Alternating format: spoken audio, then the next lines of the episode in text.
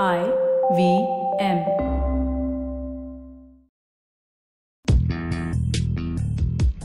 Welcome to Paisa Vaisa with Anupam Gupta. This show is a way to help you navigate through the world of money, where to save, how to earn, what to invest in. All you have to do is ask.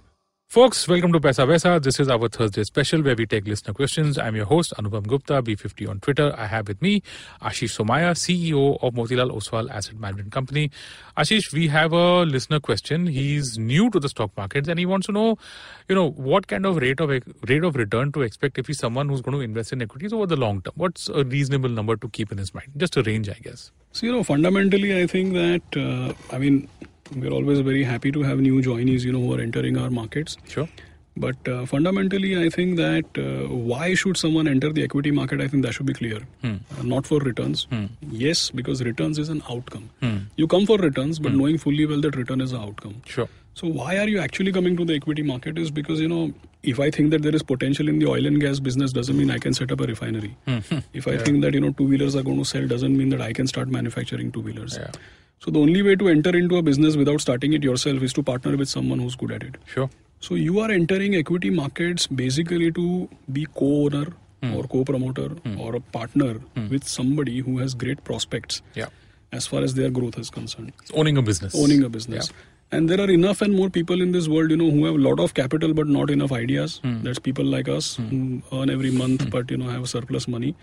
So a lot of capital but not enough ideas. And then there are other bunch of people who have a lot of ideas but not enough capital. Capital, yeah. So Mr. Ambani is the richest man in the country, but yet he needs capital from the markets because Yeah. he has so many ideas at such a grand scale Right, right, right. that he would like to implement. Sure. So we are coming to equities because we think that there is potential in certain businesses. Okay. And ultimately, you know, equity as an asset class will always make more than the lenders and these kind of people because Correct. its business is being run for shareholders. Hmm.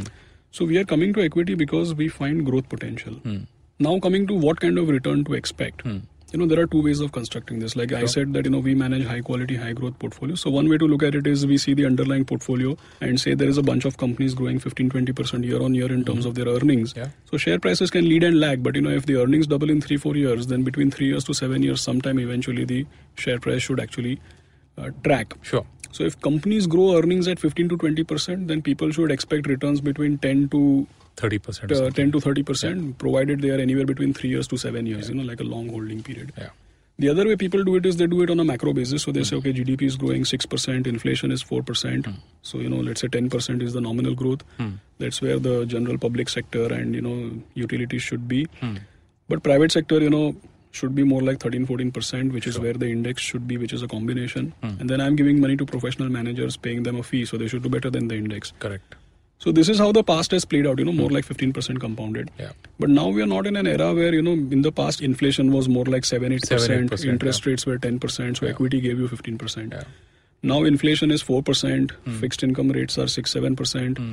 So equity should give you 10 12%. Sure. So I would guide for the same real return, Hmm. but definitely lower nominal return. Got it.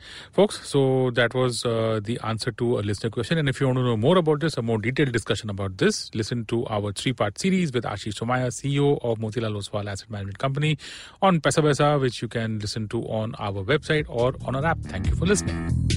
Thanks so much for listening. That was Anupam Gupta on Paisa Vaisa. If you have any money related questions, you can tweet to us at IVM Podcasts or email us at paisavaisa at indusvox.com.